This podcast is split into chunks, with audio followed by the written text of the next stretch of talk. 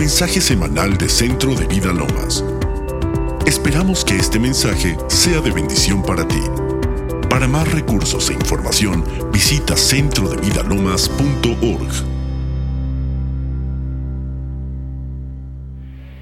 Estoy viendo muchas cosas, veo muchos caminos por donde irme y por eso estoy medio esperando para ver por dónde. Um, esa es la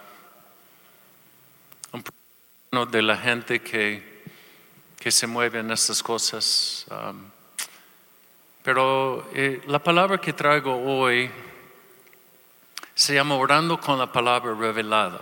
¿Cuántos estuvieron en la primera reunión? ¿Uno que otro por ahí?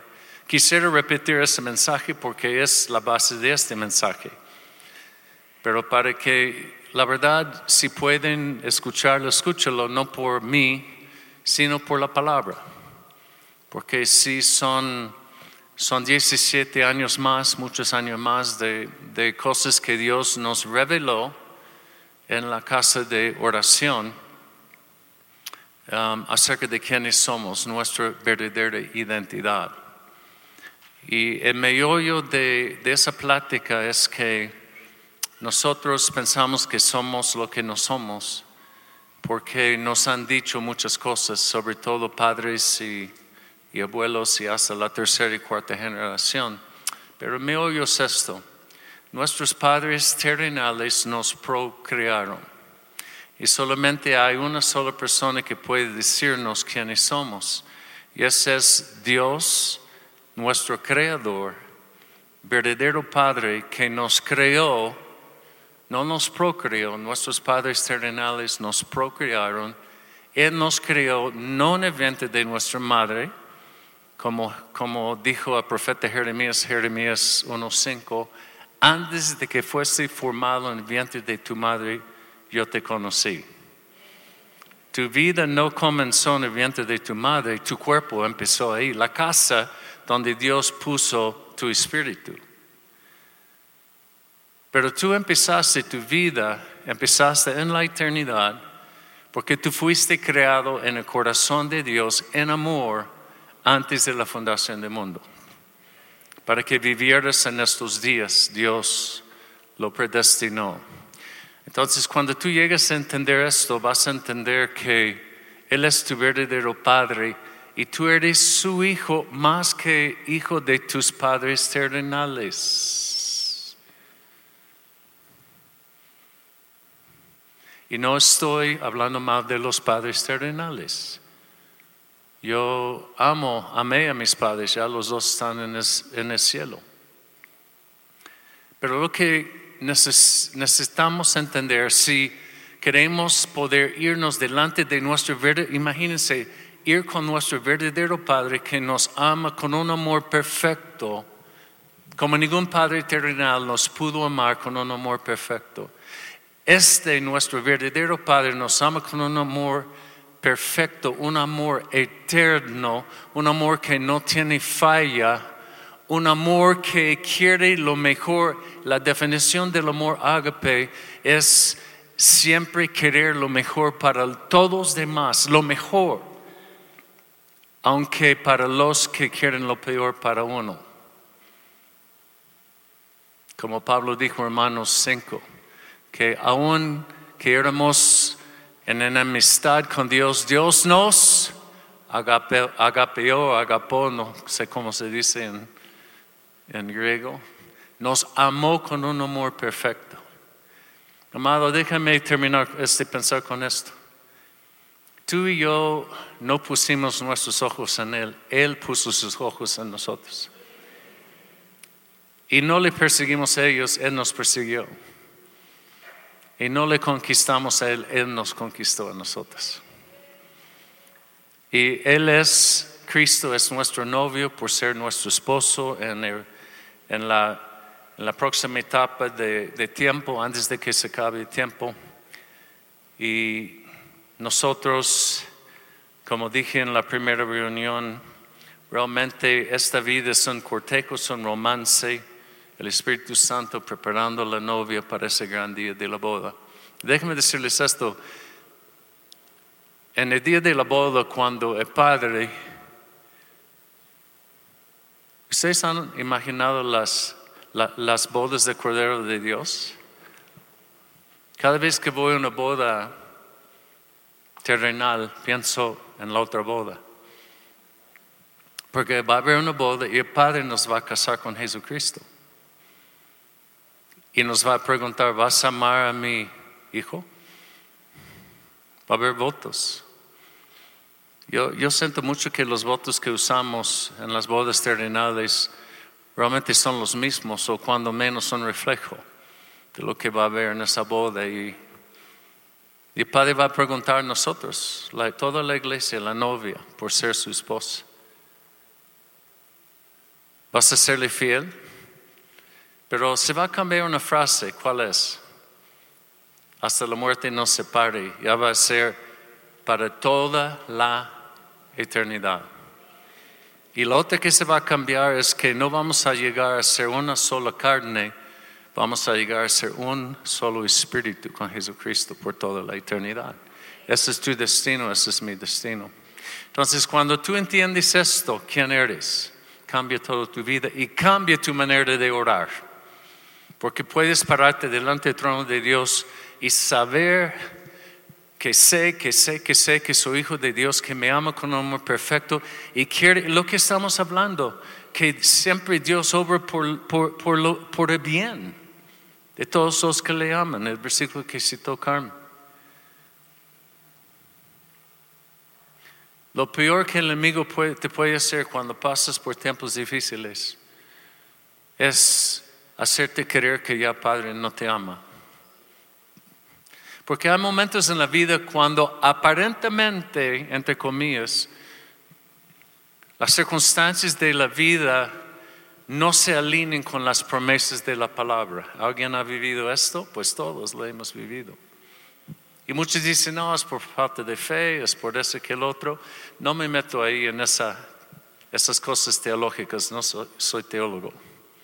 Pero te puedo decir una cosa, cuando parece ser que las circunstancias de la vida no se alinean, cuando menos de inmediato, o se tardan en alinearse, o nunca se alinean conforme a tu entendimiento. Echa mano, mira más allá, que las promesas de la palabra a su naturaleza, a su esencia. Dios está por encima de su palabra. Dios no es su palabra. Dios es por encima de su palabra.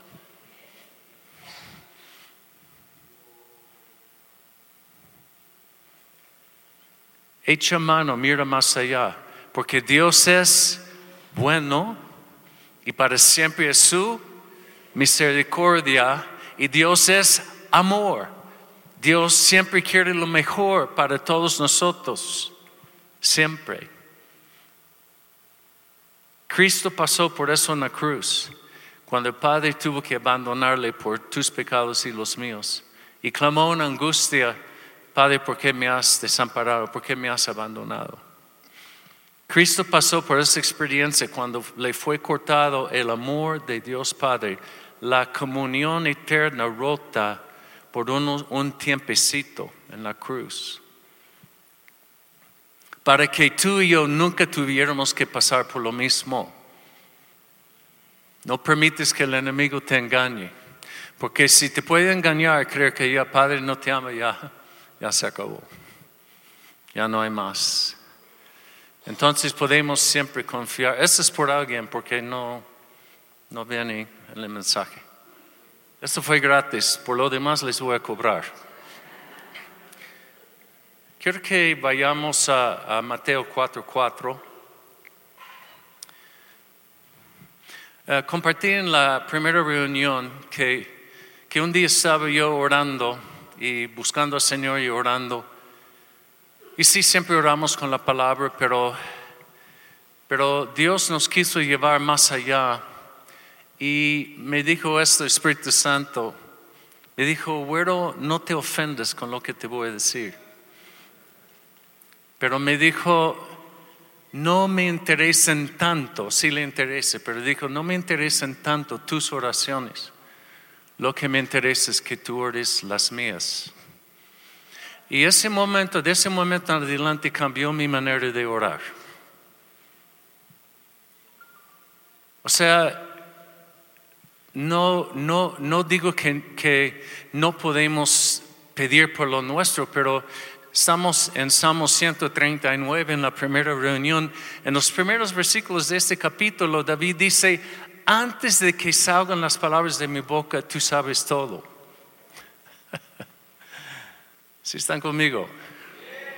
Entonces lo que mencioné también en la primera reunión, Dios nos llevó a entender que para orar las oraciones de Dios, para orar las oraciones, ¿cuántos creen que las oraciones de Dios son muy poderosas? Cuando Él declara algo, sucede. Y lo que Él quiere es, poner sus oraciones, sus palabras en nuestras bocas para declararlas, para que sucedan. Entonces, eso es lo que dice en Isaías 55, que mi palabra que sale de mi boca no volverá vacía. Lo que Dios quiere hacer es poner sus palabras en nuestras bocas. Y cuando las declaramos en oración o en declaración profética, porque realmente es uno y lo mismo, muchas veces eh, es más declaración profética de lo que llamamos oración. Es lo mismo o por decirle, es una faceta de, de, todo lo que es la oración, porque hay muchas maneras que podemos orar. Pero lo que descubrimos a través de todos estos años en la casa de oración, de miles de horas de estar ahí, que las oraciones que hacen la diferencia son las oraciones de Dios. Cuando nosotros nos ponemos de acuerdo con Él. Como dije Dios me dijo, lo que quiero es que, que, que tú ores lo que yo te digo que ores. O sea, en pocas palabras, la oración es decirle a Dios lo que Él nos dice que le digamos. Lo repito. Veo unas caras de what? Huele un poquito a leña quemada, la verdad, pero bueno. La oración es decirle a Dios, di conmigo, la oración es decirle a Dios lo que Él me dice que le digo.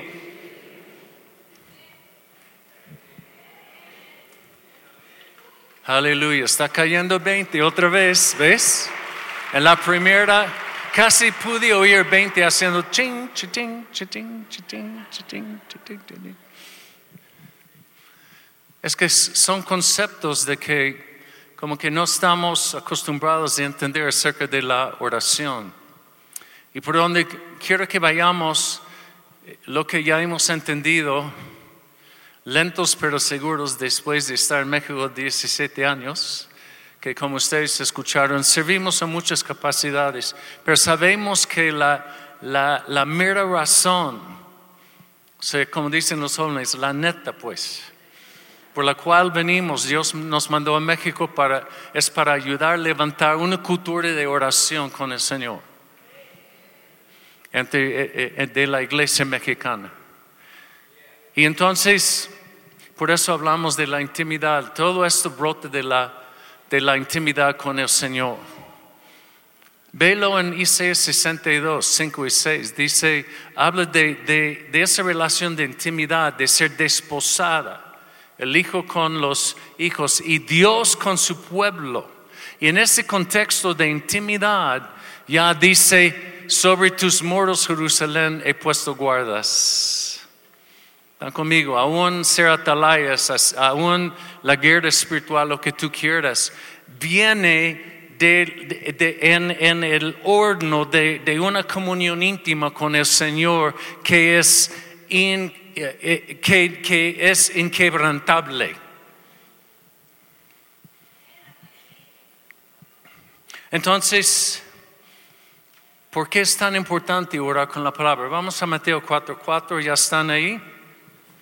Pues ustedes conocen bien el versículo, la tentación de Jesús, después de 40 días y noches de ayuno, vino el enemigo y le dijo, pues Convierte esas piedras en pan, yo sé que puedes. Y Cristo, ¿cómo contestó? Él dijo, escrito está. Si tú lees este versículo en el griego, leerías en el logos dice. Ahora, para mí, um, bueno, eh, no es completa la explicación, pero por esta enseñanza creo que es suficiente. La palabra, eh, en el griego, la palabra para palabra tiene, eh, dos usos mayores. Uno es logos y otro es rema. Y, en términos generales, ese es el logos, la palabra escrita. La palabra rema es la palabra soplada, vivificada por el Espíritu Santo. Ahora, la gran mayoría de las veces es el Espíritu Santo soplando sobre el logos que nos habla la palabra rema. ¿Están conmigo? Alguien lo dijo de esta manera, el logos de Génesis Apocalipsis nos dice todo lo que Dios ha dicho. ¿Cuántos creen que Dios dijo esto? Es palabra de Dios, decimos. ¿Es palabra de Dios o es palabra de Dios? Estamos de acuerdo. Más bien déjeme decir esto. Toda la palabra logos, todo lo que tenemos escrito en su originalmente fue palabra rema que salió de la boca de Dios. Por eso fácilmente, por decirle así, lógicamente podemos entender que el mismo autor de este libro, que es el Espíritu Santo, cuando Él viene y dice, fíjate en este versículo. Estás leyendo y, y, de repente una palabra, una frase, un versículo resalta de la página. ¿Qué es? Es el mismo Espíritu Santo soplando sobre el logos reconvirtiéndolo en palabra rema para nosotros. Y es la mayor manera por la cual Dios nos habla, porque Dios nos habla, como dice en Hebreos 1.1, en tiempos pasados habló por los profetas. ¿En qué tiempo? En el antiguo pacto. Y últimamente nos ha hablado por el Hijo, tres años. Y después, cuando Cristo se ascendió, dijo, esperaos en donde? Jerusalén, porque voy a llegar Padre y voy a rogarle y os va a enviar Espíritu Santo. Dios hoy en día nos habla por quién? Por su Espíritu Santo. Dios está en el trono, Cristo está a su diestra, intercediendo por nosotros. Actualmente lo que está haciendo Cristo está intercediendo por ti y por mí. Romanos 8, 34, Hebreos 7, 25. Dice que Cristo está intercediendo perpetuamente. ¿Qué quiere decir? En Hebreos 7, 25 termina diciendo, viviendo siempre para interceder por nosotros. Me encanta. Jamás estás solo, hermano, hermana. Jamás, amado. Cristo está intercediendo por ti perpetuamente.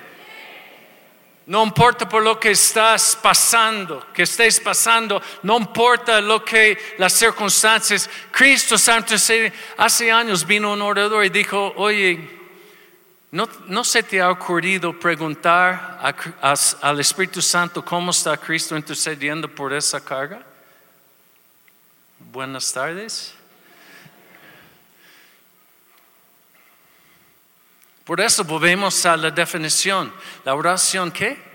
Es decirle a Dios lo que el Espíritu Santo nos está diciendo que le digamos.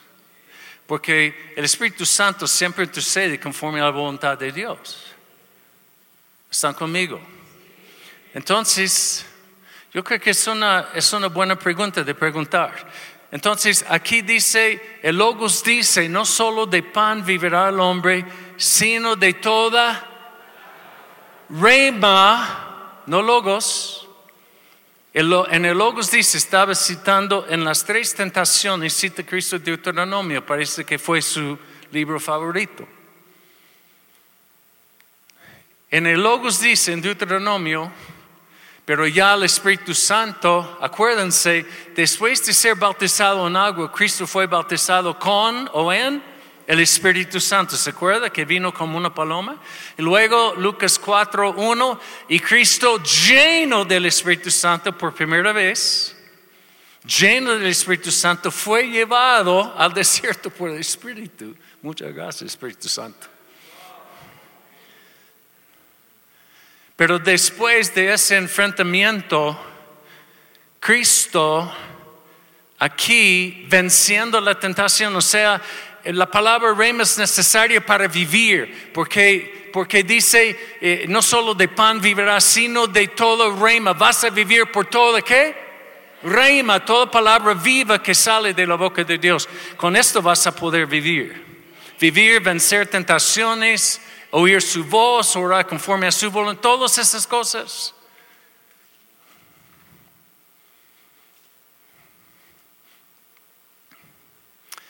Hablamos en la primera reunión de que... ¿A qué horas terminamos? ¿Una y media? ¿Sí? Bueno, para saber. Porque si no... Muy bien. En el griego aquí, para leer ese versículo, dice en el Logos dice, no solo de pan vivirá, sino de todo rema que ha salido, que está saliendo y saldrá de la boca de Dios. ¿Cuántos quieren vivir? ¿Cuántos quieren vivir la vida en victoria, la vida cristiana? Hay que vivir, hay que vivir en pocas palabras oyendo su voz. En eso, eso es lo que está diciendo. La palabra rema es oír su voz. Y cuando oímos su voz y sabemos cómo orar, cuando tú declares esta palabra, wow, todo sucede. Entonces es para vivir, es para vencer tentación, como estamos viendo, es para oír su voz. El poder de la palabra viva, la palabra rema, ¿sabe qué? Toda palabra que salió de la boca de Jesucristo en esos tres años que conocemos su vida, cada palabra que salió de su boca fue palabra rema, palabra profética. Porque como nos enseña Juan 1, Cristo fue que el verbo, la palabra encarnada. Ayúdanos, Espíritu Santo, a comprender eso. Ayúdanos, no ayúdanos de veras. No es tanto para aplaudir. Espero que el aplauso quiere decir que alguien entendió. Porque para mí, mi, mi, mi, mente como que trata de agarrar, como, porque el verbo era con Dios y el verbo era Dios. Cristo era la palabra encarnada y para los que interesa para tu taller, también Jesucristo era la unción encarnada. La palabra Cristo en el griego quiere decir el ungido. Cada vez que tú dices Cristo, estás diciendo el ungido. Como Cristo, y, en, el hebreo Mesías es el ungido.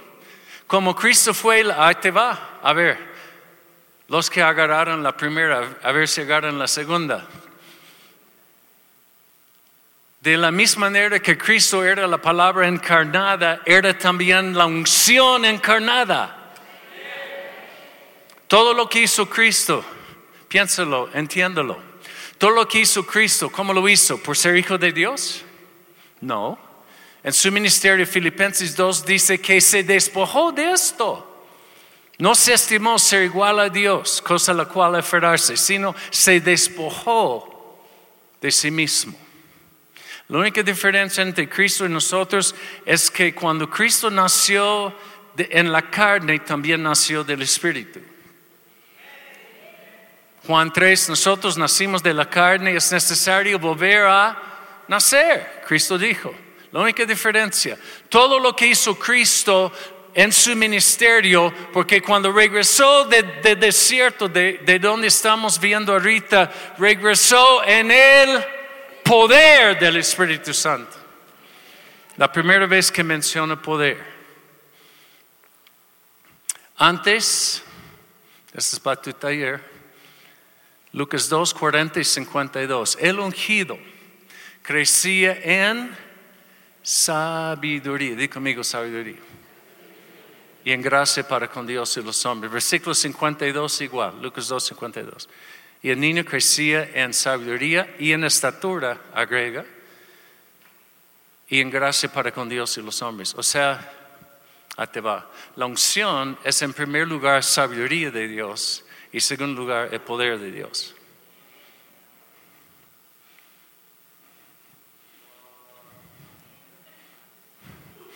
Me animas, hermano.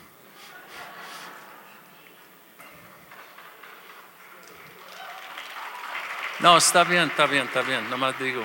El chiste es que entendamos. Entonces, ahí te va. Ese es todo otro mensaje, pero es para tu taller.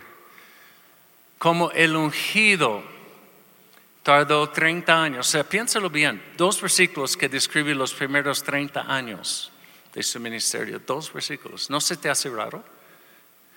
Bueno, ahí está, nació y fue a templo a los ocho días y luego tres, cuatro, cinco de, a los doce años fue a templo. Pero bueno, dos versículos, treinta años.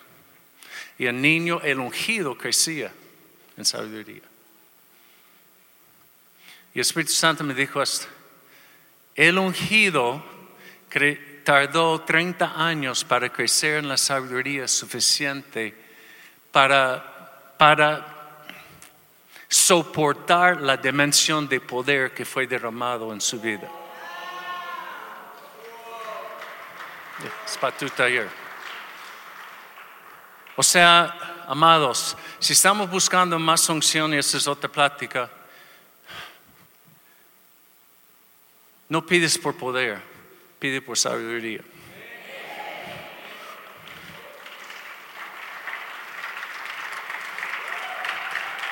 Porque el Señor es tan lindo, es tan lindo de veras, nos ama, regresamos a eso, nos ama tanto que cuando estamos clamando por poder, Él te dice, si yo te doy esa dimensión de poder para hacer las mismas obras que hizo Cristo en obras mayores, Juan 14 12, te echaría a perder, porque no tienes la sabiduría para manejarla.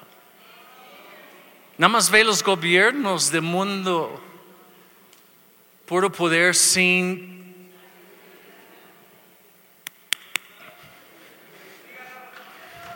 Nada de sabiduría. Porque necesitamos hombres y mujeres, hijos e hijas de Dios para levantarse e influir los gobernantes, influir los políticos. Y para los que van a orar por ellos, que tengan encuentro con el Señor, con el ungido, y que reciben la sabiduría de lo alto y no de abajo, como dice Santiago 3, 17 en adelante, porque eh, la sabiduría terrenal es terrenal, animal, diabólica. Qué bueno que nadie aquí se mueve en la sabiduría humana, gracias a Dios. Sobre todo con sus hijos. ¿Quieres que tus hijos te obedezcan? Profetízalos, muévete en la sabiduría de Dios, que es alto, es apacible, es amable. Buenas tardes. Lo bueno es que me voy de aquí en dos horas, así es que creo que no, no metieron jitomates ni piedras ni nada, entonces voy a salir antes que tengan chance de conseguirlos. Entonces, bueno, para oír su voz, para orar conforme a su voluntad. ¿Qué dice primero de Juan 5, 14? Que bueno, primero, ¿qué dice Romanos 8, 26 y 27? Romanos 8, 26 dice, si no sabemos cómo hemos de pedir, que el Espíritu mismo intercede por nosotros. Con esos semidos que muchos teólogos piensan que es una referencia a las lenguas, y yo estoy de acuerdo. Pero luego dice en versículo 27 que, porque el Espíritu escudriña hasta lo más profundo de Dios, y siempre intercede como conforme a la voluntad de Dios para con los santos. ¿Hay unos santos aquí? ¿Sí? Entonces, ¿qué está diciendo? Escuche bien, es muy importante. De los nueve dones del Espíritu Santo, uno es el más importante para nosotros mismos y es el don de lenguas. Los otros ocho son para la edificación de la iglesia. Pero el don de lenguas, Pablo dijo, El don de lenguas es para crecer, porque vivimos en el mundo del alma. O sea, somos un pueblo de cabezones. Una vez Dios me, como que me, dio un cuadro y vi un, un, cabezón así con un corazoncito de ese vuelo. O sea, si te pregunto, ¿cuántos de ustedes, cuántas horas a la semana pasan en el Espíritu? ¿Cuántas horas me dirían? No están en el mundo del alma, están en el Espíritu. Como dijo Juan en Apocalipsis 4.2, al instante estaba yo en el Espíritu. Tengo que seguir, estoy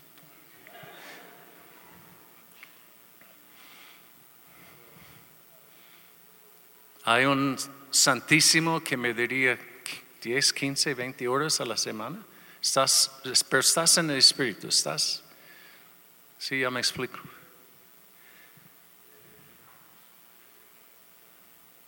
El don de lenguas es de entre las mejores maneras de edificar a tu hombre espiritual. Y tú puedes orar en lenguas todo el tiempo si quieres. Pablo oraba en lenguas todo el tiempo. ¿Sabes por qué? Porque dijo yo oro en lenguas más que todos ustedes. La única manera que pudo haber dicho eso es porque oraba siempre en el Espíritu, estaba orando en el Espíritu. Con razón escribió la mitad del Nuevo Testamento, fue arrebatado a tercer cielo. Primero de Juan 5:14 dice, esta es la confianza, di conmigo confianza. Esa es la confianza que tenemos, que si pedimos alguna cosa, ¿cómo? Conforme a su voluntad. Aquí está la voluntad revelada. Y todavía más cuando viene el soplo y dice, esa palabra es para ti hoy. Órala. Aplícatela. Y dice, esta es la confianza. Diga otra vez, confianza, confianza. ¿Cuántos quieren confianza cuando cuando oran. Se llama fe que vamos a ver ahorita. Es la confianza que tenemos. Si pedimos alguna cosa conforme a su voluntad, sabemos que Él nos oye. Y si Él no, sabemos, di conmigo sabemos. ¿Cuántos quieren saber que Dios te oye? Pues ora conforme a su. Sabemos que Él nos oye. Y si Él nos oye, entonces tenemos, las respuestas de cualquier cosa que pidamos. Bueno, conforme a su voluntad.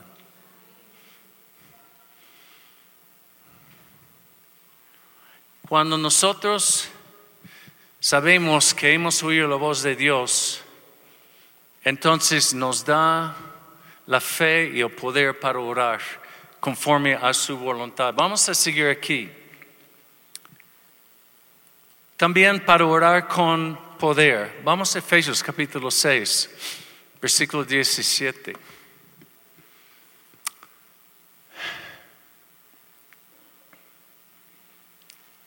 Esto es el último de toda la armadura de Dios. Dice, y poned el yelmo de la salvación, o sea, la seguridad que eres hijo de Dios, y tomad la espada del Espíritu, que es la reina de Dios, no logos, la reina de Dios. ¿Ven la diferencia? Ahora, y luego dice, y sigue diciendo, versículo 18, orando como? En todo tiempo. ¿Cómo puedes orar en todo tiempo? Solo en lenguas para mí. O sea, tú puedes estar, eh, cuando yo estoy en consejería, que híjole, es la bendición de los pastores y líderes, ¿verdad? Porque en algún momento oramos en lenguas, dame más paciencia, Señor. Entonces nos, manda la gente para dar consejería. Y todo el tiempo que tú, sabes que cuando la gente te dice de sus problemas se echan puras mentiras, ¿verdad? Bueno, perdón, por esto, esto de la de CD te dicen todo de su punto de vista. Y es muy así. La verdad que es así, es así. Es a su manera, de su manera de decir las cosas. Entonces yo cuando estoy estoy viéndoles en los ojos, pero adentro estoy, uh, Espíritu Santo, revélame, Espíritu de verdad, revélame la verdad. Es invaluable. Y aquí dice, orando en todo tiempo, ¿qué? Con toda oración y súplica. ¿Cómo? En el Espíritu, ahí está. Está remachando el hecho que es orar en lenguas, orando en el Espíritu. Y entonces aquí podemos ver, Ralph Mahoney dijo esto, ¿cuántos oyeron a Ralph Mahoney? Ya se fue con el Señor hace como dos años. De conocimiento de la Biblia como muy pocos. Y, estamos en medio de esa onda de la guerra espiritual, la cartografía, todos esos rollos que pasamos. Y le pregunté, ¿y cómo, cómo, cómo haces tú la guerra espiritual? Directamente, Efesios 6, pongo toda la armadura de Dios, oro en lenguas y hago lo que el Espíritu Santo me dice que debo de hacer. Punto. Fue la respuesta más corta de Ralph Mahoney de una pregunta. Normalmente son dos, tres horas que te va explicando desde Génesis a Apocalipsis. Tremendo su conocimiento. Pero es muy, muy, muy importante esto. Entonces, aquí para, porque si te fijas bien, todo lo demás de la armadura tiene que ver con estar, cuatro veces dice, el propósito de la armadura de Dios es estar firmes, estar firmes en el día malo. O sea, el chiste en la guerra en la cual nos encontramos es nunca dar vuelta y correr. Nunca echamos para atrás. Escúcheme bien. Muchas veces el estar firmes es ganar la batalla. No siempre es de atacar y vencer y tomar nuevo terreno. La armadura es para estar, pero la espada es la única que también se usa la ofensa también. ¿Están conmigo? Escudo de fe, todo lo demás ceñido y llamo y todo, tus pies calzados y todo. Pero la espada, para contraatacar, ¿qué es? ¿Qué es? La rema de Dios en nuestra boca. Si, se fijan en, uh, en Apocalipsis 1, yo, yo nunca, eh, o sea, hasta que entendí esto, pude entender ese versículo. En Apocalipsis 1.16 dice de que la boca de Jesucristo salía una espada aguda de dos filos. Y digo, ¿es un traga espada Jesucristo? No, está haciendo referencia a esto. ¿Están conmigo? Porque cada vez que Cristo habló salió la palabra rema. Y esa palabra es de dos filos y es aguda. La palabra profética corta. Ahora, para mí es interesante que en Hebreos capítulo 4, versículo 12, un versículo que conocemos, dice, porque la palabra de Dios es viva y eficaz y más cortante que toda espada de dos filos y donde dice, porque la palabra de Dios, ¿qué creen? ¿Que sea rema o logos?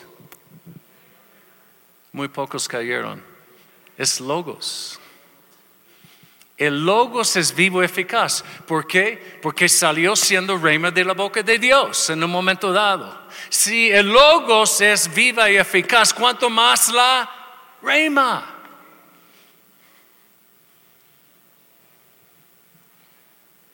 Wow. Por eso cuando Cristo hablaba y los religiosos vinieron tratando de atraparle, ¿qué tal les hablaba?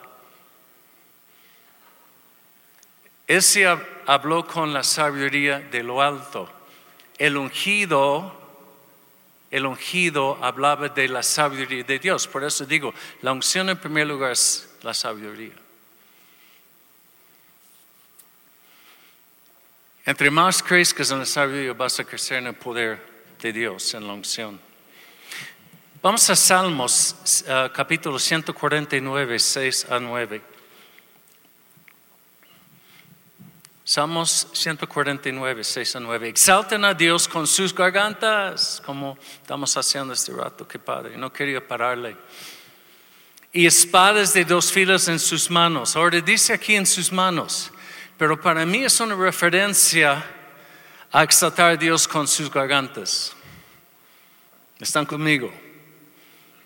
¿Sí? Exaltan a Dios con sus gargantas y espadas de dos filos en sus manos. O sea, para mí lo que Dios nos ha entregado en nuestras manos es la exaltación a Él. Que dice en Isaías 30, que cada golpe, cada golpe de tam, tam como dice, de tambor y de todo demás, serán, eh, cada sonido de los tambores y, y de las flautas serán golpes o sea, no, no, me cabe, no nos cabe ninguna duda, después de estar en esto más de 20 años, que de las armas más poderosas que Dios nos ha dado es la alabanza, adoración a Él.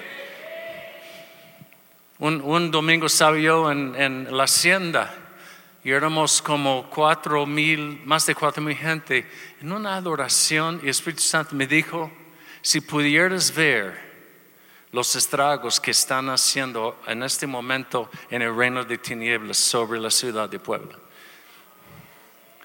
No, no, no, no, ignoramos eh, eh, las maquinaciones del Señor y tenemos que entender lo que está pasando en el reino espiritual cuando nosotros estamos adorando. Señor, no hay eh, adoración y la adoración profética. Carmen, wow, yo quiero estar ahí, que me enseñes más. La casa de oración, entrenamos docenas de adoradores, músicos, levitas, proféticos. Es lo más tardado, ¿verdad? Aún los con los dones tardan como dos años para agarrar la onda, más o menos. Bueno, a lo mejor somos más lentos, pero seguros en Puebla. Aquí probablemente pueden aprender más rápido. Pero es sí, para llegar a ser sensible al Señor y empezar a cantar y a tocar proféticamente estos. ¿Dónde están los levitas? ¿Dónde están? Levántense, pónganse de pie. Quiero orar por ustedes. No, nada más ahí por el tiempo, no tenemos tiempo. Quisiera, Carmen.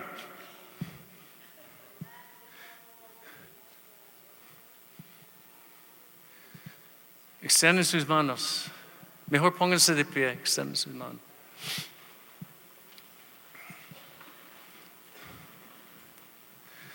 Surya Babakastikiri Sokotiria.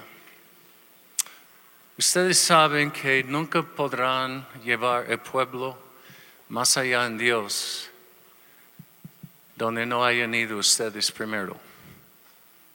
Lo repito. O sea, si ustedes quieren llevar al pueblo a lugares profundos o altos en Dios, tienen que llegar ahí primero ustedes. Léalo después, Isaías 62, 10. Pasad, pasad por las puertas, eh, este, barré de camino, quitad piedras, añadid lo áspero, alzad pendón al pueblo. Pero eh, notaron la secuencia. Primero, ¿qué? pasar por las puertas, ustedes tienen que pasar. Si no pasan por la puerta y dicen, es para allá y ustedes no pasan, no se vale. Más bien no van a ir. Ustedes tienen que ir primero, tienen que pasar la puerta primero. Miqueas 2.13 es la otra. A ver, ¿pueden poner el versículo arriba? Miqueas 2.13. Saldrán, no, este es 62. Miqueas 2:13. Está entre Génesis y Apocalipsis. Miqueas 2:13. Subirá el que abre camino. Sé que así empieza, nada más quería leerlo bien. Subirá el que abre camino. Y dice que Ahí está. Subirá el que abre caminos. Ustedes son abre caminos. Aún son precursores sobre ustedes. Tienen que ir delante de es lo que quiere decir precursor. Subirá el que abre caminos delante de ellos. Abrirán camino, pasará la puerta otra vez, dice 62, 10. Y saldrán por ella. Y me encanta esto. Y su rey pasará delante de ellos y a la cabeza de ellos Jehová. Extienden sus manos en el nombre de Jesús, Señor.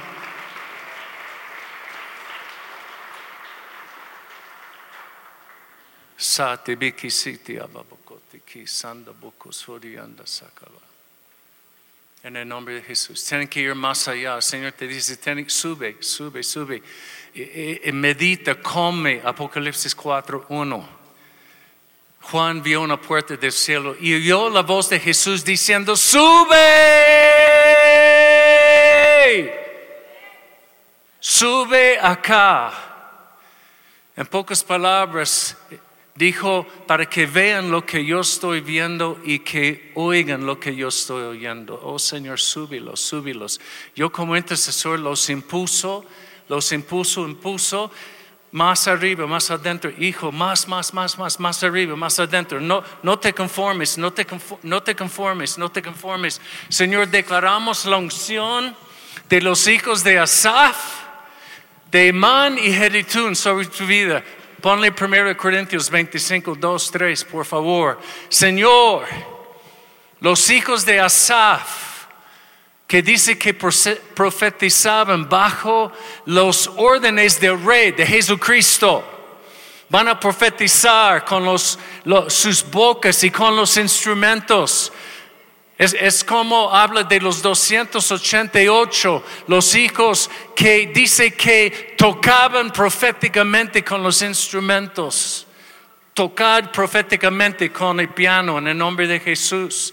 En nombre de Jesús y canta proféticamente la palabra del Señor. Cántala. En el nombre de Jesús, Carmen, cántala, cántala más, más, más, más, canta. Ensánchala, ensancha, ensancha, ensancha, ensancha, ensancha su espíritu. Todavía más, Carmen, todavía más, todavía más. Tú te metes en la presencia de Dios y vas adentro y cuando piensas que no puedes ir más, la pared se abre en una puerta y pasas por la puerta y te vas y te vas y te topas con otra pared y se abre una puerta y pasas ahí. No te mantengas, no te pares, síguele. Tienes que llegar mucho más arriba, mucho más adentro para llevar a muchos más atrás de ti. En el nombre de Jesús, que toca, que canta proféticamente, que toca, que canta, que toca, que canta. A ver dónde está. Primero Cr- Crónicos 25, 2 y 3, 4. Con ellos. Prim- Primero Crónicas 25. Es importante que vean esto. Primero de Crónicas 25. En el nombre de Jesús, en el nombre de Jesús, más adentro, más arriba, más adentro, más arriba, más, más, más, más, más adentro, más arriba, más, más. De los hijos de Saf, Heditún, Emán, en el nombre de Jesús, que pueden cantar y tocar proféticamente. Señor, canta, hijo, canta, canta. Dios ha puesto más cántico en ti, más. En el nombre de Jesús, en el nombre de Jesús, en el nombre de Jesús. Nombre de Jesús, la unción de los hijos de Esaf, de en el nombre de Jesús. En el nombre de Jesús, en el nombre de Jesús, en el nombre de Jesús. En el nombre de Jesús, gracias Señor, gracias, gracias. Gracias Señor, gracias. Hay que orar por ellos, amados, porque ellos tienen que llegar a lugares en el Espíritu donde quiere llevar toda la iglesia, ¿entienden esto? en la adoración para hacer batalla. Nomás escucha, escucha, escucha ahí. Ay, ayúdame, Espíritu Santo, ayúdame.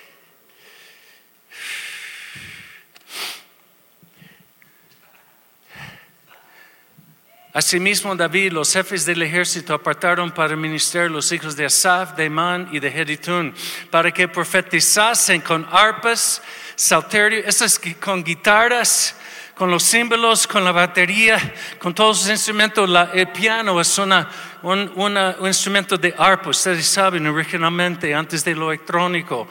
Profetizasen con arpas, salterios, símbolos, salterios. Y el número de ellos, aquí vienen los nombres de los hijos, bajo la dirección de Asaf, el cual profetizaba bajo los órdenes de rey. Ustedes van a profetizar con los instrumentos y con cántico bajo los órdenes de Jesucristo.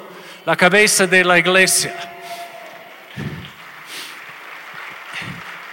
De los hijos de Jeditón, bajo la dirección de su padre, el cual profetizaba con arpa para aclamar, escuche bien, ¿para qué tocan? Profetizan para aclamar y alabar a Dios. De los hijos de Emán, todos ellos fueron todos estos fueron hijos de Emán, vidente de rey en las cosas de Dios para exaltar su poder. En el nombre de Jesús declaramos que van a profetizar con los instrumentos y en cántico bajo la dirección del rey, van a ser videntes, van a ver en el reino espiritual, van a oír, los sonidos que tienen que oír, que tienen que tocar en el nombre de Jesús, en el nombre de Jesús. ¿Para qué? Para exaltarle al rey. ¿Para qué? ¿Para, para qué? Uh, um, um,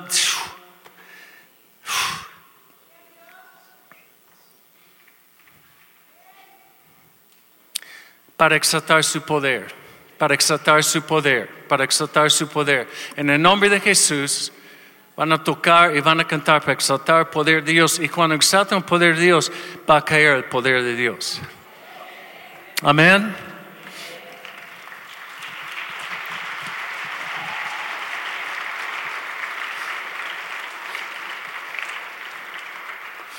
Perdón, es que viene tan rápido que no me da chance. No me dan chance. Pueden tomar su lugar.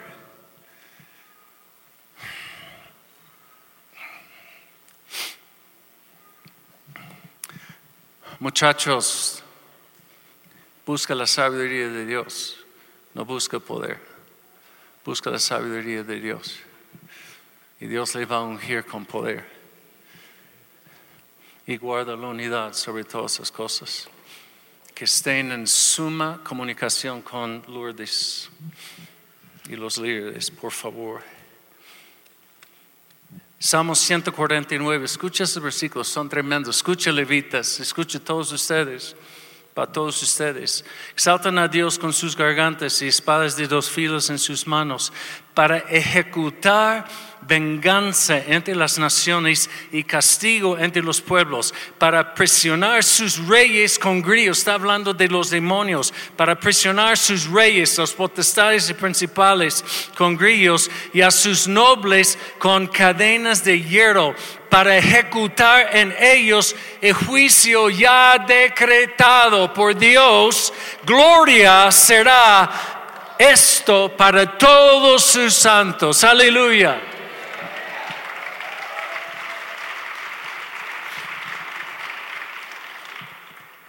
Ay. Gracias, Señor. Hay cosas fuertes pasando aquí, no sé si se dan cuenta. Ahorita vamos a orar por liderazgo terminando, porque Dios me dio una visión ahorita, un cuadro, y voy a ponerles en, proféticamente en una posición alrededor de Lourdes. Um, pero vamos a terminar con esto. No terminamos ya. ¿Terminamos? Bueno, esto es muy importante. Número tres, para orar con fe. Romanos, un versículo demasiado conocido, Romanos 10, 17, ¿qué dice? ¿Cómo viene la fe? El oír por la rema de Dios. La fe no viene de logos. Uh. Sentí unos espíritus religiosos gritar ahí, pero chillar. Uh, ¿Cómo? Entonces no voy a leer la Biblia. No, hombre. ¿Qué les dije? La rema de dónde viene? De logos. La fe no viene porque hiciste tu devocional. No, hombre, qué bárbaro. Yo leí toda la Biblia este año. ¿Y cómo va tu fe? ¿Oíste la voz? Otra vez les digo, la palabra rema es la voz de Dios. Ahora, para, acabar pronto con este punto, ¿cuántos de ustedes saben que en un momento dado, aunque, aunque fuera de chiripada, oyeron la voz de Dios? A ver, levanta las manos. La, la mayoría, muchos de ustedes. Ahora, cuando oyeron la voz de Dios, ¿qué pasó con tu fe? Puf, ¿verdad que explotó? Claro, porque cuando tú sabes, que sabes, que sabes, que Dios te ha hablado y mayormente es de la palabra, o puede ser en un tiempo de, de adoración por la música, la- una frase en la adoración. Yo muchas veces yo amanezco con una, una canción y muchas veces es la canción que tiene mensaje, la unción sobre la cual tengo que, que predicar, tengo que compartir o estoy en las devocionales en España. Hay que ser sensibles. Es que no sé ustedes, pero muchas veces Dios me habla cuando estoy entre dormido y, es despierto. Cuando todavía el cabezón no entra. Cuando, todavía mi espíritu tiene chance. ¿Sí?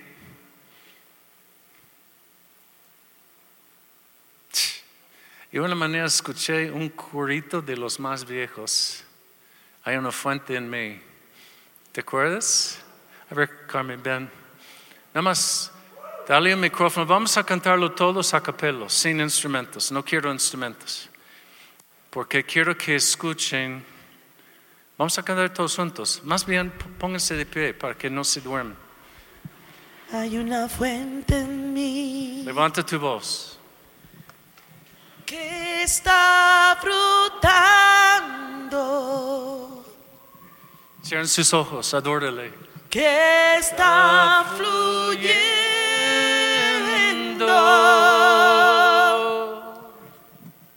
dentro de mí. It's a río, it's a river. Es un río de alabanza. Déjalo fluir, déjalo fluir, déjalo fluir.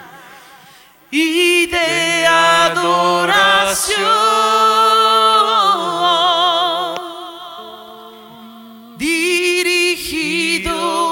hacia ti, Señor Jesús. Recíbelo. Otra vez, hay una fuente. Es un río de alabanza y de adoración. Que fluye, que fluye ese río. Señor, destapa las fuentes de adoración en tu pueblo. Como los días de Noé, como fueron rotas las fuentes del abismo, rompe fuentes de alabanza, de adoración en nuestros espíritus, en nuestros corazones. Una vez más, Señor, en el nombre de Jesús. Es un río de alabanza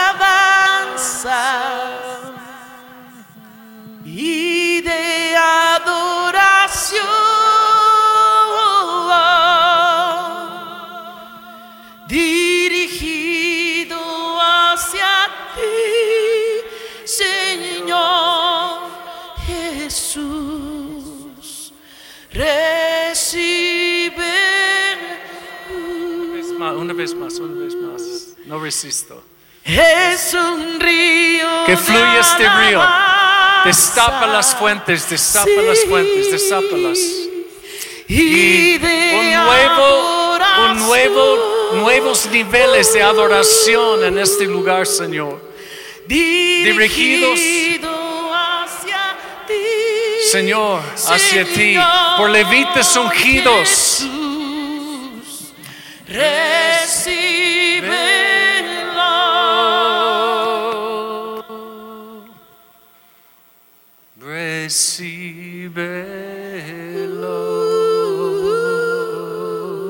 Recíbelo. Una vez más. Rec- Ofrécesela. Recíbela, Señor. Recíbela, recibe esta adoración. Mm. Recibe, recíbelo. Ese es el sonido más hermoso, las voces de la novia, enamorada, enamorada de Él, cantando sonido de tu voz, la más hermosa. Señor, recíbelo. Recíbelo.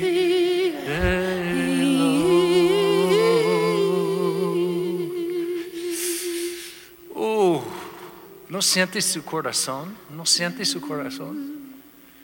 ¿No siente su corazón para con su novia aquí en este lugar, en estos momentos?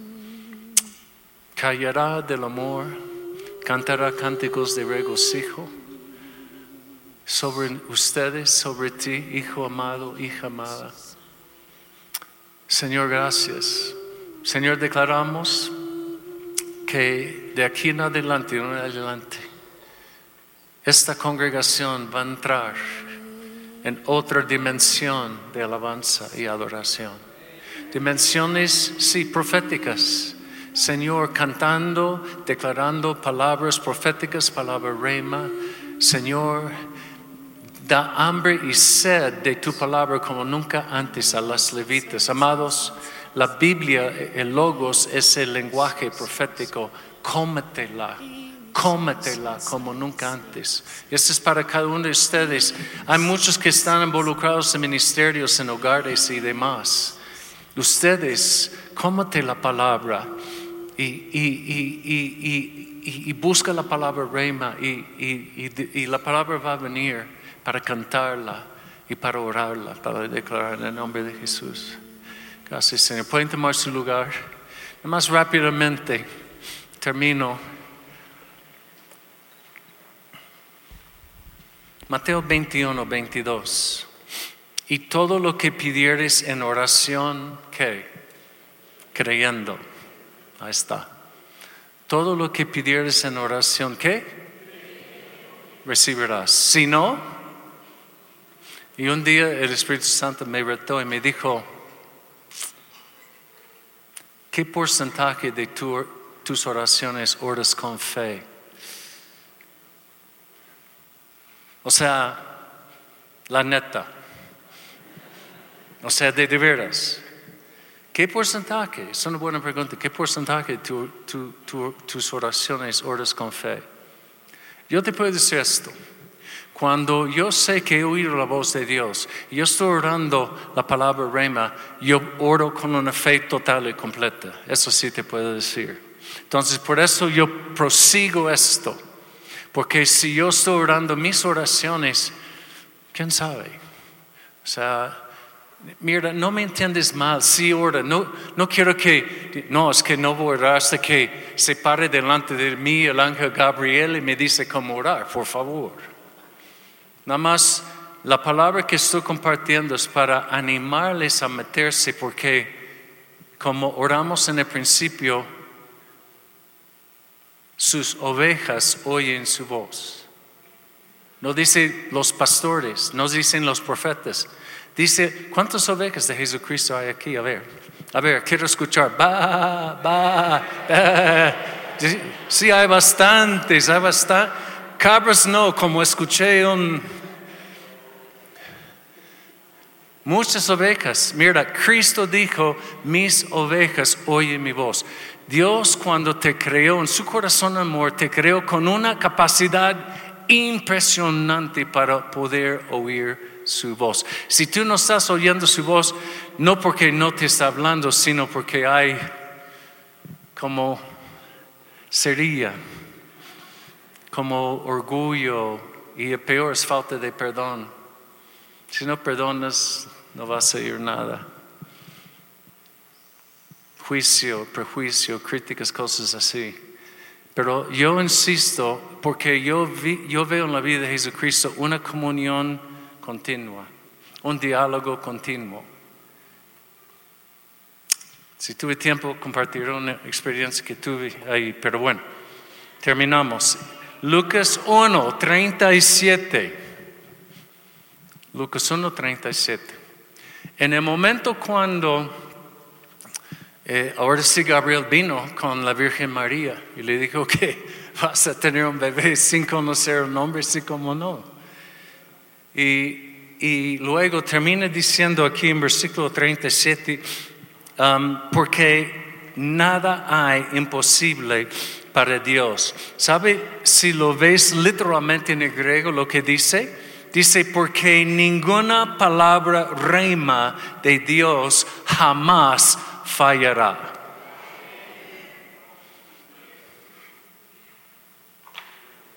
Ninguna palabra, porque Dios no es hombre para mentir. Sabemos ese versículo.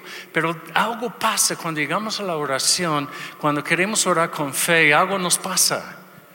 Pero yo insisto en que si nosotros nos ponemos de acuerdo con lo que Él quiere hacer y estamos en la intimidad con Él, en su presencia, a través de música profética ungida, y entramos en, la intimidad con... Es imposible estar en la intimidad con el Señor y no oír su voz. Yo no puedo estar en la casa de oración, yo entro en cinco minutos, menos. Dios está diciendo, es por aquí, es por allá. O sea, porque nos quiere enseñar cómo orar. Por eso los, eh, los discípulos decían, enséñanos cómo orar. Vemos que tú llevas otro, otro, otra vida, de, porque es una vida de oración, es un estilo de vida. No es algo que nada más hacemos, es quienes somos. Fuimos creados para la comunión con Él. Fuimos creados para estar en la comunicación con Él constantemente. Se llama la oración. La oración no es monólogo, es diálogo, es hablar, no es hablar a Dios, es hablar con Dios. Con este versículo terminamos. Isaías 55, ya lo mencioné. Isaías 55, 11. Así será mi palabra, Reima Ahora, el Antiguo Testamento fue escrito en griego, entonces busqué en la Septuaginta, que es de entre las traducciones más reconocidas. ¿Y qué crees? Así será mi rema. Pues obvio, mi palabra que sale de mi boca tiene que ser palabra rema. Y dice, no volverá a mí vacía, sino que hará lo que yo quiero y será prosperado en aquello para que la envié. Es que, amados, no hay pierde. O sea, y para mí todo regresa a ese punto, la necesidad de oír su voz. Y para mí es la falla mayor, porque no oímos su voz.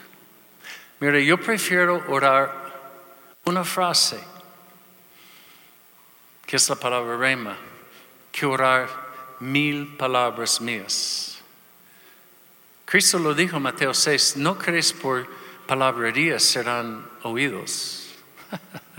Eso es apenas antes de, de soltar el Padre nuestro. Y dice, ¿y, por qué no pides, por, no pides tanto por tus necesidades? Hay un tiempo de pedir por las necesidades. En el Padre nuestro, pero viene después de glorificarle, de que venga tu reino, de buscar primero el reino de Dios y todo lo demás será añadido. Mateo 6, 33, están conmigo. Y ya llega un momento cuando dice, ahora sí pide tu pan, está bien. Pero por otro lado dice, ¿por qué piden ¿Por qué la pasas pidiendo por tu? O sea, dices, buenos días, Padre, necesito dos kilos de frijol, dos de arroz, eh, eh, eh, dos kilos de tortilla, arregla mi marido gruñón, mis hijos rebeldes, hasta mañana.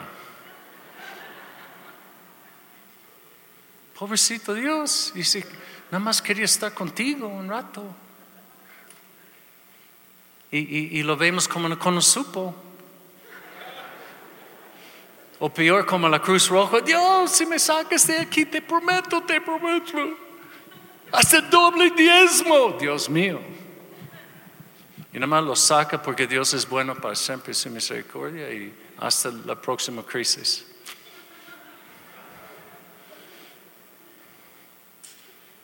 Vamos a ponernos de pie. Ya tenemos que terminar, ¿no? Si no, sigo.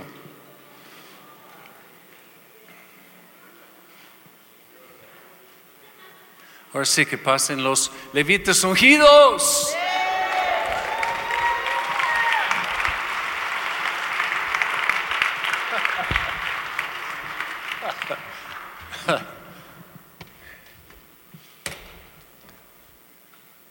que profetizan bajo mis órdenes, ah no, profetizan bajo los órdenes del rey, no, no los míos. Gloria al Señor. Qué lindo, gracias, Lourdes. Perdón si estoy abusando la confianza, pero es que el Señor está aquí. Está aquí.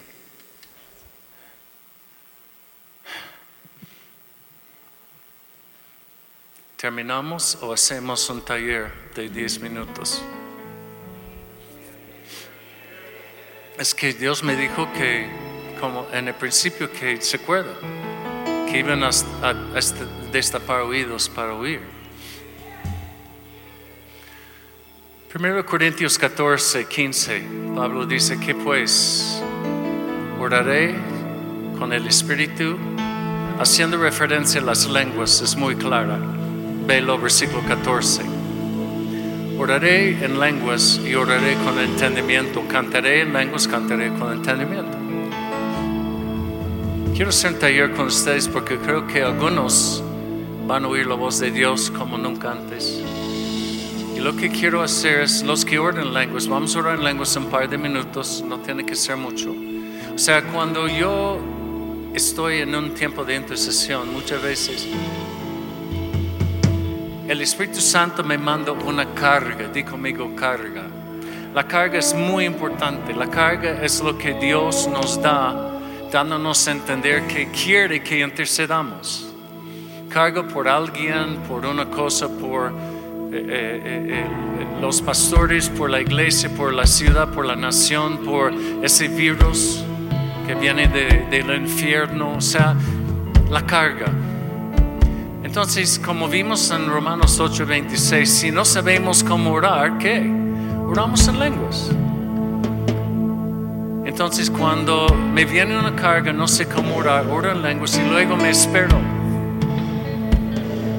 un- unos segundos, un minuto y, empiezo a escuchar cómo orar, con el entendimiento. Pablo no estaba diciendo, bueno, hay días que oro en lenguas y otros días que oro en... No, estaba hablando de cómo intercedía Pablo. Y si así intercedía Pablo, a mí me interesa saber. Y dice, yo oro en lenguas y luego oro con entendimiento. Entonces yo quiero que boteas a la persona a tu lado cuando se pueda, hombre con hombre, mujer con mujer, ah, y em- quiero que pienses en la carga primero. ¿Qué es la, la mayor carga de tu vida? A ver, cierren sus ojos. Espíritu Santo, tú que estás aquí, que pongas sobre cada persona o vienes a la memoria la carga por la cual tú quieres que intercedamos. Ahora.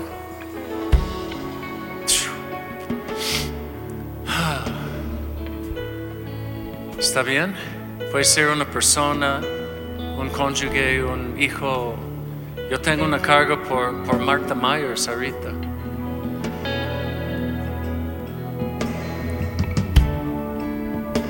En el nombre de Jesús. Entonces, ahora, pero lo que quieres, boteas a la persona a tu lado.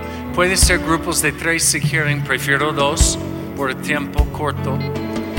De decirle cuál es la carga que tienes, cuál es tu necesidad o cuál es por lo cual yo puedo orar por ti.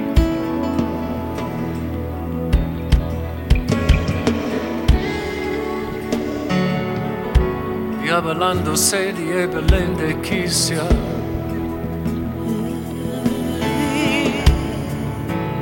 Serie Licia. Más quiero que se mantenga bajito a nivel de música para que puedan oír, por favor. O sea, quiero que sigan. Porque eso, eso, ah,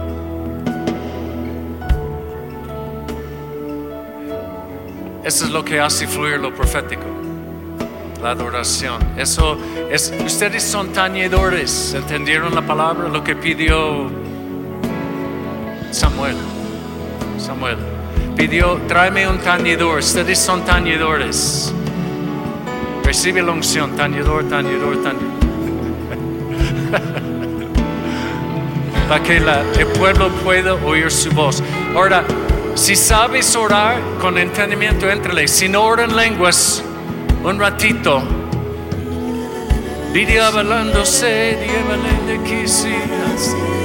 Oran lenguas tantito. Porque el Espíritu Santo intercede por nosotros. Él sabe. Espíritu Santo revela cómo Jesucristo está intercediendo por esa necesidad. En el nombre de Jesús. Espíritu Santo destapa nuestros oídos, destapa los oídos de nuestros corazones, de nuestros espíritus para oír la palabra rema. Cuando tú sabes que ya oíste la palabra rema, suéltala, órala, órala. No oras por inercia, espera hasta que oigas de parte del Señor, de parte del Espíritu Santo, cómo orar con la palabra rema, la palabra profética. En el nombre de Jesús, destapa oídos, destapa oídos, más, más, más, destapa oídos. En el nombre de Jesús.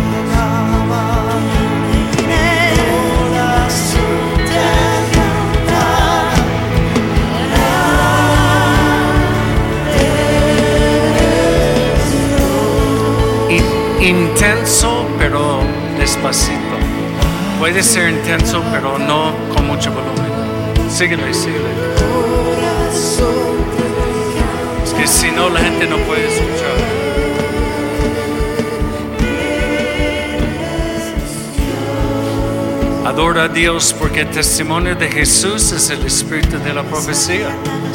Así es.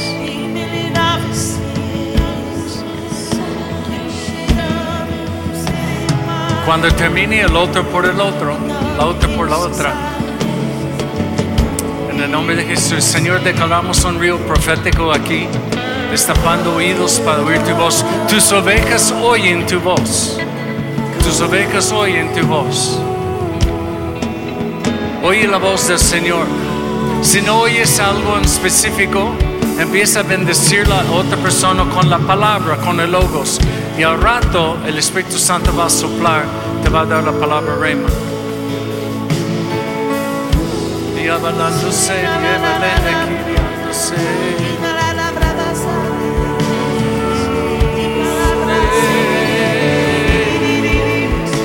Guiándose.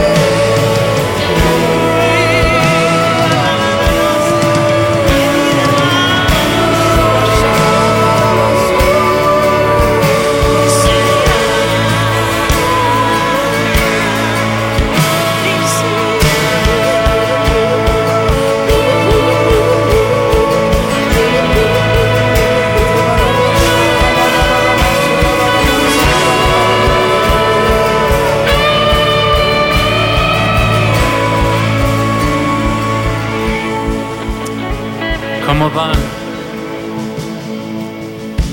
Les tengo una pregunta. Cuando oraron por ti, ¿cuántos saben que oraron de alguna manera de parte de Dios a tu vida? A ver, levanta la mano. Mira las manos, mira, míralas. Eso quiere decir que toda esa gente y los que oraron por ellos oyeron la voz de Dios. Así es de fácil. Yo quiero, es que hay una, hay una ilusión, hay un mito, hay una mentira que ha manejado el diablo, ha manejado el diablo desde siempre, que solo unos cuantos pueden oír la voz de Dios. Me choca. Mi Biblia, Cristo dijo, mis ovejas oyen mi voz. En el momento cuando tú recibes a Cristo como Señor, entra el Señor, entra el Espíritu Santo y tú tienes la capacidad de oír la voz de tu pastor, Jesucristo, pastor de pastores. Así es. Y lo más que haces esto, y una buena manera de empezar es en oración. Cuando tú te acercas a una persona y ves que está teniendo necesidad, por ejemplo, está enferma, necesita una oración, acércate y dice, ¿me permites orar por ti? Veo que tienes una necesidad. O nada más preguntas, ¿hay una necesidad por la cual puedo orar? Cuando te dicen, no te avientes luego, luego espera. No, eh, eh, eh, no hay prisa. Espera unos segundos, un minuto. Ora en lenguas por dentro y espera. Y espera hasta que oigas cómo orar. Y cuando escuchas una palabra y, y en el nombre de Jesús soltamos, activamos dones en esta congregación como nunca antes dones de palabra, de sabiduría, de ciencia, de conocimiento, discernimiento de espíritus. Señor, el manto de Gabriel de sanidades en este lugar, en el nombre de Jesús. El hacer milagros, dones de sanidades, don de fe. Señor, lenguas, interpretación y profecía. Señor, activamos esos dones en el nombre de Jesús. Todo eso, amado, tiene que ver con oír la voz de Dios y soltar lo que Dios te dice. Porque vemos en Mateo 8, dice que vinieron miles y Cristo los sanó y los libró por la palabra. Cristo no oraba por los enfermos, les hablaba la palabra rema, porque ya había orado. No digo que no debemos de orar, pero ora oyendo, ora escuchando, diciendo, Señor, enséñame cómo orar por esa persona, que la necesidad que tenga. Y sabe que el Espíritu Santo que ama a ti, ama a la persona, te va a hablar, te va a decir cómo orar. Con dos palabras, palabra rema, con fe, sé sano, sé limpio. Cristo era un hombre de poca palabra. Decía la tormenta, emudece. ¡Pum! Están conmigo. De veras, ¿cuántos escucharon ya cuántos saben que escucharon de parte del Señor? Mira nomás. Señor, gracias por esa nueva, esa nueva ola, ese nuevo río profético fluyendo en este lugar de aquí en adelante. Practícalo en la casa, practícalo con tu cónyuge. Yo te prometo, si tú profetizas, si tú hablas de parte de Dios a tus hijos, van a oírte. Van a oírte y te van a hacer caso, porque ellos reconocen cuando es Dios hablando a través de ti y cuando tú estás hablando de tu propia sabiduría. Tenemos que ganar la próxima generación y así la vamos a ganar. Hablándoles de parte de Dios a sus vidas. En el nombre de Jesús. Rápido, que pasen los líderes principales de aquí. Los líderes de los el cuerpo pastoral, líderes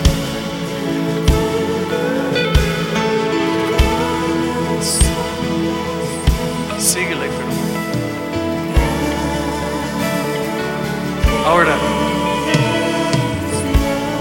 hace rato yo vi un cuadro y vi a Lourdes en medio y vi a ustedes en un círculo, pero no un círculo continuo. Así es que Lourdes, estás bien donde estás, pero escucha lo que voy a decir.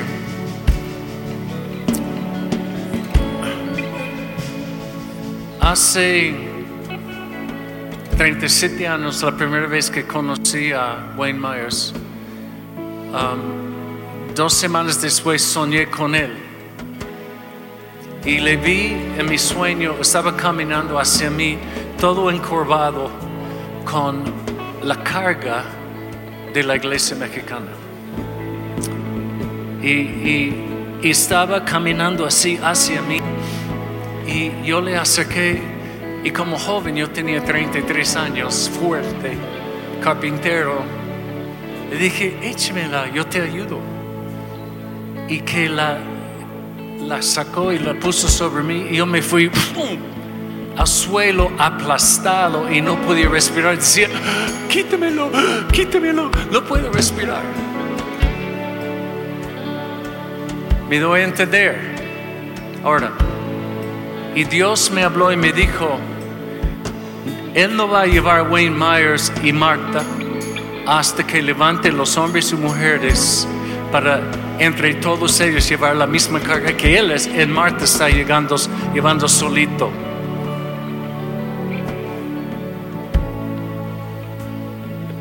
Y ese mismo principio aplica a esta congregación, lo que sentí de parte del Señor.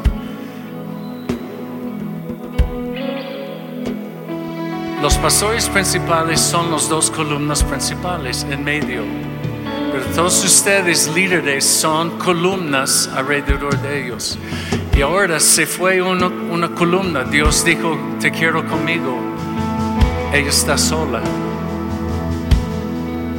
Y yo sé que Dios le está dando una doble porción de unción y la fuerza, pero necesito ustedes. Entonces lo que quiero que hagan ustedes, a ver si me entienden.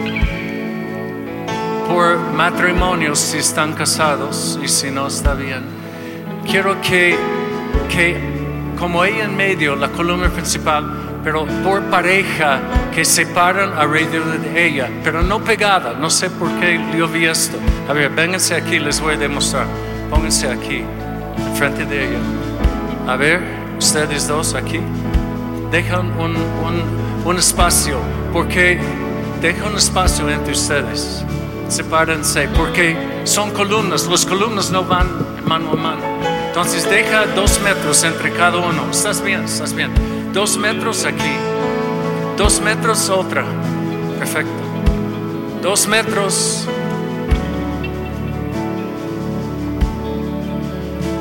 Todavía un poquito más para acá. Dos metros. Es que son columnas. No, no pueden estar juntos. Perdón, eso es lo que vi. Tengo que obedecer lo que vi. Dos metros aquí. Dos metros para acá. Dos metros para acá. A ver quién más falta. Ah, es que son qué? No, son catchers. Ah, perdón. No, entonces es hasta acá. A ver, ustedes aquí. Ustedes aquí. Perdón, no, yo vi mucha gente. Aquí. Aquí. Perfecto. Aquí estás. Dos metros aquí. Aquí. Haz, ándale. Ándale. Uh, eso es lo que vi.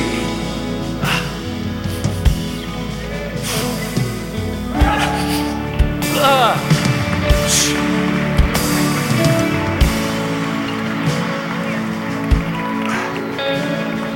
Perdón, es que soy chiquito, no, no aguanta, Es, iglesia, están viendo esto, están entendiendo lo que están viendo. Y aquí está el Señor parado al lado tuyo, Lourdes. Como nunca antes.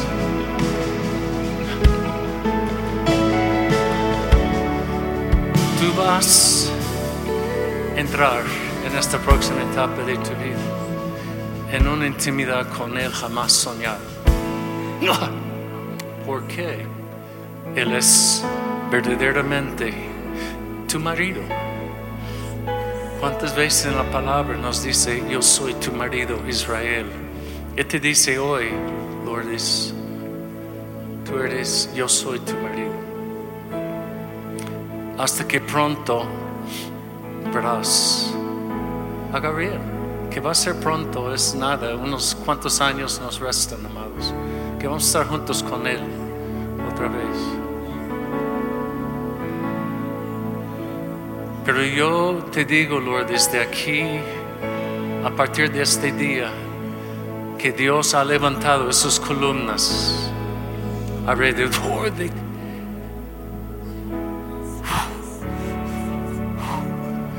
alrededor de ti para cargar el peso diario de la iglesia. Como Pablo dijo, yo fui náufrago, me golpearon, me dejaron por muerto, pero lo que más me pesa es el peso diario de la iglesia. Es lo que más le apastaba, es lo que más aplasta un, los pastores principales. Entonces ustedes que están alrededor, ya se fue. Gabriel, ahorita Marta Myers dijo, no quiero que me lleven al hospital, porque todavía no me voy. ¿Y saben por qué dijo esto? Porque todavía ella dice, vi la gloria del Señor, pero me dijo, todavía no. ¿Sabe por qué? Porque para mí no se han levantado las columnas suficientes para llevar la carga de la iglesia mexicana que llevan ellos, esa pareja.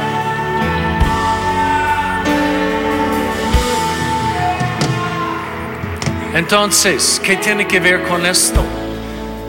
El hecho de que Dios quería a Gabriel con él, y ese final de cuentas lo vemos al revés.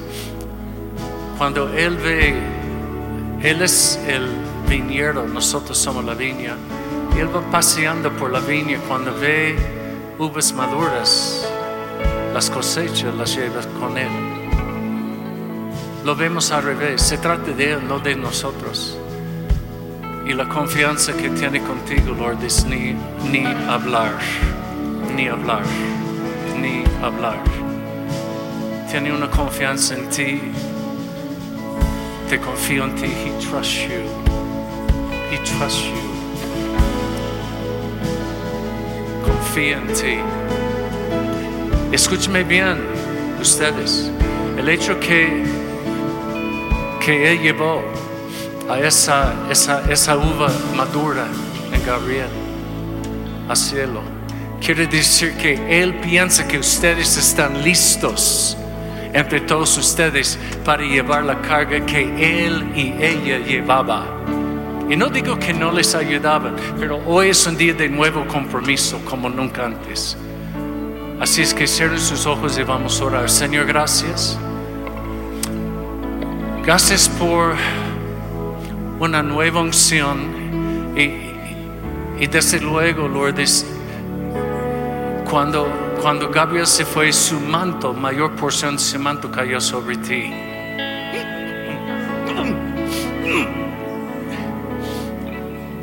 Pero también va repartido sobre todos ustedes porque ella no puede sostener todo manto. Así es que en el nombre de Jesús, nada di conmigo, líderes, yo recibo la, la porción de manto de Gabriel que me corresponde a mí como columna en esta congregación. Señor, hazme fiel. Y permítame decir esto a ustedes, guarden con todos sus matrimonios, cuiden sus matrimonios. Porque el enemigo viene en contra de los matrimonios para debilitar los, las columnas. Las columnas no son tan fuertes como ese matrimonio en los que están casados. Hay uno que otro que entiendo, está bien. Pero la mayoría de ustedes guarden sus matrimonios. Guarden sus matrimonios. No permite que el enemigo entre para poder ser las columnas tomando su lugar que Dios tiene para ti y está poniéndoles hoy, necesitan sobre todas esas cosas guardar tu matrimonio. Porque el enemigo de veras está desbaratando matrimonios como nunca antes. Así es que en el nombre de Jesús les encargo, no puedo encargarles de más. Así es que Señor, gracias por los dones. Yo sé que entre todos ustedes aquí hay todos los cinco ministerios y los nueve dones del Espíritu Santo. Aquí están. Para que la administración sea completa todos ustedes a la iglesia. Estén en sus manos y vamos a orar por ellos. Señor, gracias en el nombre de Jesús. Gracias. Gracias por una nueva y fresca unción. Wow. Nueva y fresca unción.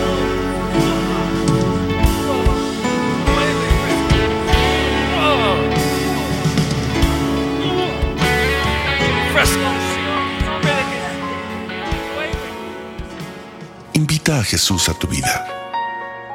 Pídele que sea tu Señor y Salvador. Te invito a que en voz alta repitas esta sencilla oración con todo tu corazón. Padre Celestial, te necesito y te doy gracias por tu amor hacia mí. Gracias por enviar a tu Hijo Jesucristo a morir en la cruz para salvarme y perdonar mis pecados. Reconozco que he sido pecador y que cada uno de mis pecados ha sido una ofensa a tu persona, un acto de rebeldía y desobediencia a ti. Me arrepiento de todos ellos y te pido que me limpies con la sangre de Cristo. Hoy me vuelvo a ti de todo corazón. Te pido que entres a mi vida y me hagas tu hijo.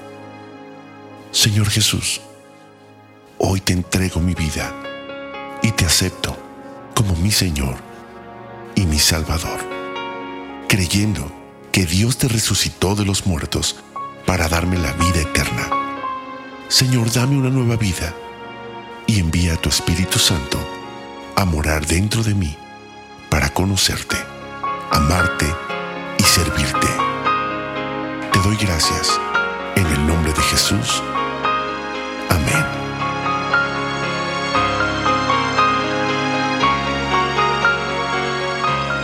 Más información, te invitamos a visitar centrodevidalomas.org.